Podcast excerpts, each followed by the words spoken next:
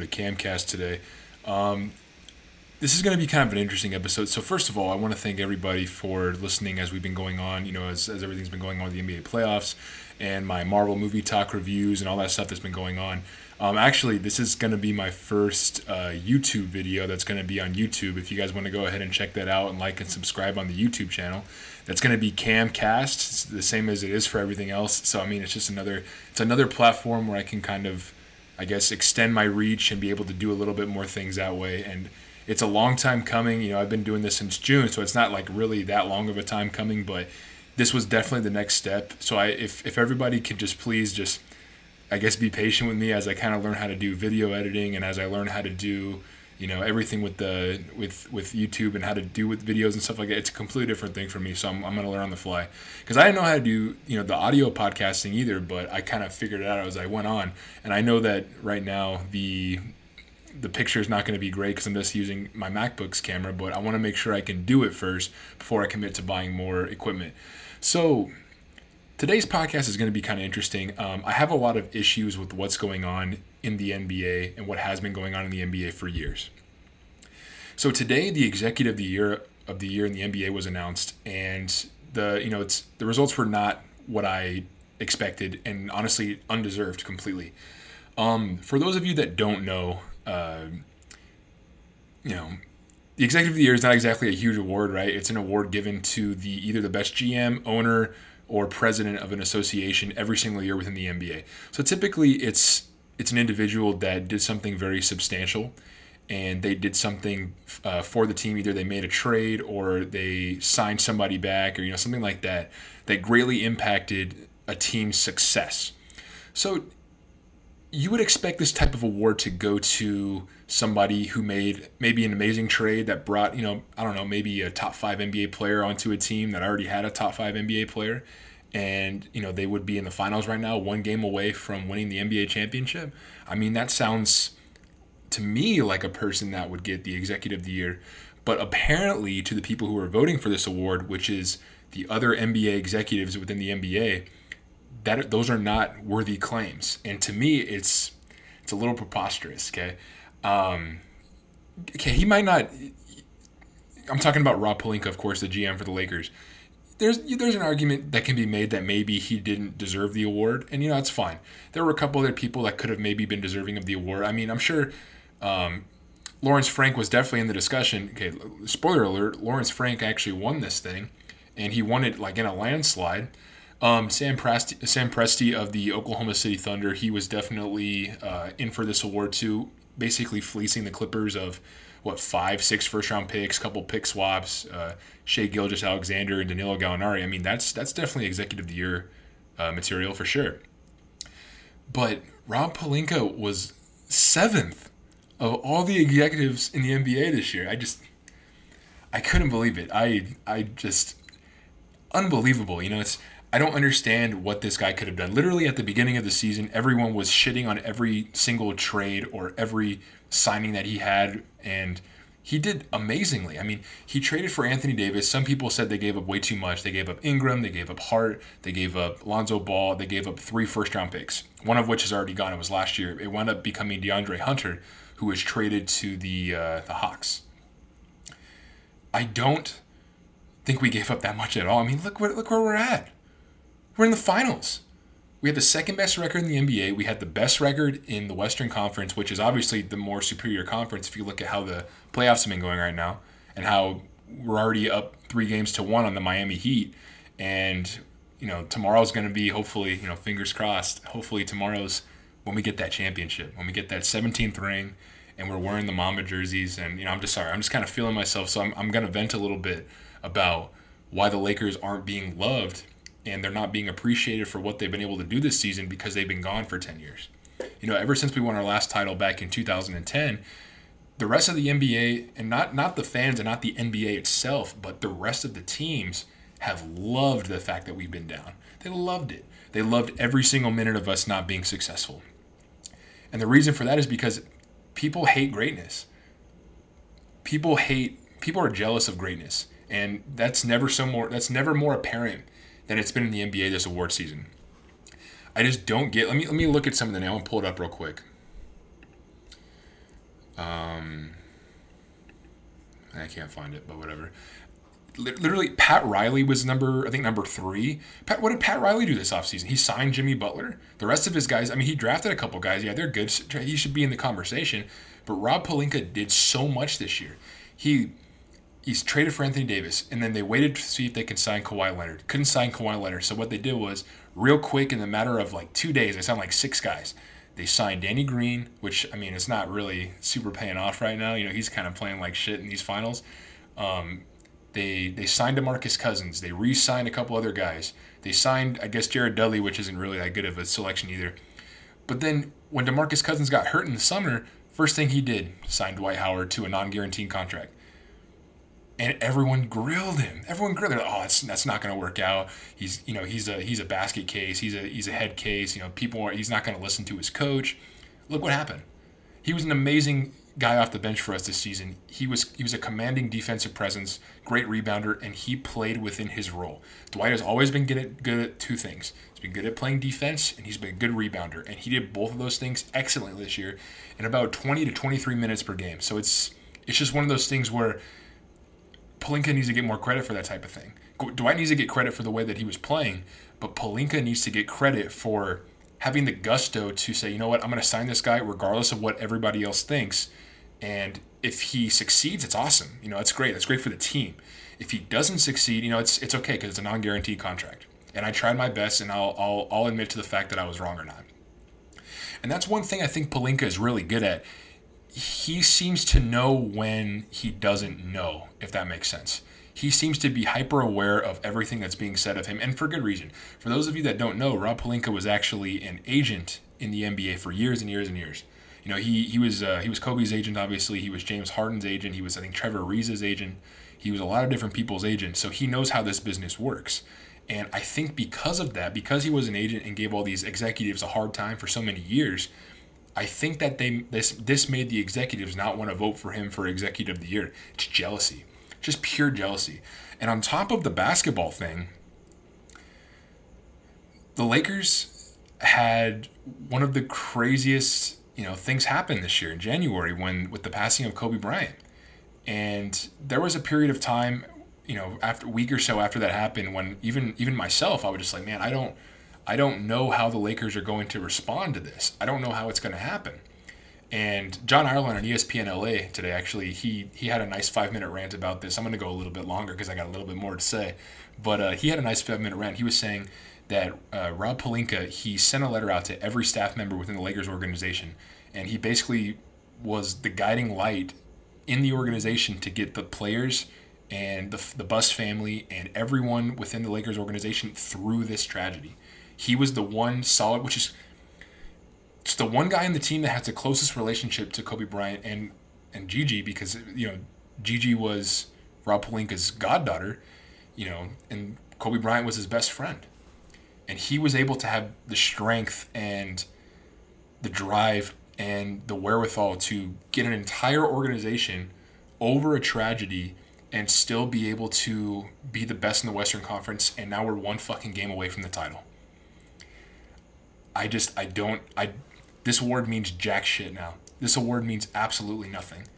So I don't know what the people are trying to do or what the executives are trying to do to try to prove a point like hey, he's yeah, he used to be an agent. You don't like the Lakers. It's cool. We get it. You don't need to like the Lakers. But the NBA the NBA needs the Lakers to always be good because you always want those championship pedigree teams to be in the mix. It's good for ratings. It's good and then ratings bring money. So the NBA wants to make money. But for whatever reason, the rest of the NBA, and I mean, I mean, I I get it, you know, like I guess in the NFL, the comparison would be either the Patriots or the Cowboys, where those are the model franchises that the NFL always wants to get in there because they bring the most money, they bring the most ratings, and I get it. But man, it's the hate within the NBA. You know, it's supposed to be like this circle of brothers, this brotherhood. They hate us so much. I mean, how can you hate it? You know, I just it means nothing. It, Rob Pelinka is completely deserving of this award, and it's not just this award where the Lakers got shafted this year. LeBron was the MVP. In his in his his age, thirty I think his thirty seven season, no, his, his age thirty five season and his seventeenth season in the NBA. He led the league in assists for the first time. Had first time in his career had double digit assists. He played great this season. He played defense. Him and AD were the best, are the best duo in the NBA right now. But even you know, looking at the first place votes on my other screen here, Giannis had 85 first place votes and LeBron had 16. What's that? Are we for real on that one? Like, do you really think that Giannis was that much more dominant than LeBron was? It, it, people act like Giannis has a bunch of scrubs on his team. Giannis has a ton of great players on his team. He's got another All Star in Khris Middleton. He's got Brook Lopez. He's got Eric Bledsoe, Wesley Matthews, a whole cast of veterans over there. And they were so concerned about LeBron having AD. So I guess Shaq never won a MVP with Kobe. I mean, I'm just I'm just speaking facts here. I'm just speaking pure facts here. Um, and then the other one, obviously, is just Anthony Davis. Anthony Davis was the Defensive Player of the Year, and those numbers are even worse. Giannis had 75 first place votes. Okay. AD had 14 first place votes. And then you look on this list, some idiot gave Hassan Whiteside a second place vote. Really? Hassan? These NBA awards are so ridiculous. I mean, it's just it's literally the, the, these type, these awards, the player awards, are voted on by the media. You know, these people that have relationships across the league that certain players give them the time of day and certain players don't. I, I don't understand how Anthony Davis didn't win the Defensive Player of the Year. I think there's honestly a better argument for AD winning Defensive Player of the Year than there is for LeBron winning the MVP. It's close. It's very close, but I just don't I don't understand the the jealousy that the rest of the league has, or that the media has, or that the media wants to see the Lakers down. I just don't get it. I don't understand where it's coming from, but I hope they keep that same energy. You know why? Because tomorrow, tomorrow's our day. Tomorrow we're gonna win the title. It's gonna be we're gonna be the first team in NBA history to go through the the the, the playoffs with five games in every single series. Go four one four one four one four one. We'll do it against four great teams. I mean, you know, the Trailblazers, excellent team, one of the best players in the NBA, one of my favorite players, Damian Lillard. The Rockets, one of the best teams in the NBA, James Harden, not one of my favorite players. I mean, you guys should know my my stance on James Harden by now, and Russell Westbrook also. But uh, and then you got the Denver Nuggets, Nikola Jokic and Jamal Murray, amazing players. You know, and a, and a guy on that team who might be a Laker next season, Jerami Grant. If you saw LeBron talking to him uh, after the series was over, you know what I'm talking about. And then this Heat team and you you got to have mad respect for this Heat team. They all they do is they fight and they claw and they get back to where they need to go and they just play hard and collectively as a team, led by one of my other favorite players, and Jimmy Butler. If you're not a fan of Jimmy Butler, you're just not really a fan of, of basketball. You've never really played hard before if you've ever played basketball. Jimmy hustles on every single play, and he honestly doesn't talk a ton of trash. He doesn't look for the foul calls he I don't know, he's he's a great player. You got to have a ton of respect for him. But tomorrow's the Lakers day, man. I just I I wanted to get my thoughts out there before we before I'm you know, I'm hoping. Obviously, I'm hoping. You know, there's best case scenario we win the title tomorrow and we win our 17th and we're tied with the Celtics for a number of championships all time. They win it in the Mamba jerseys and you know, it's just all sunshine and roses. You know, it's it's it could possibly be the best championship in Lakers history simply for everything that it meant. This season has now gone on for 12 months. In October of last year, the Lakers were about to go to China to do their uh, exhibition series against the Nets, which eventually got canceled because of Daryl Morey's comments. But this series, this year's this NBA season's been going on for a year, and it was it was halted for three four months, and basically they're playing a whole second season, and we're still the best team. We were the best team before the break when we beat the Clippers and the Bucks in back-to-back games, and we're the best team after the break. I just can't believe we're in this position when a year ago we didn't make the playoffs.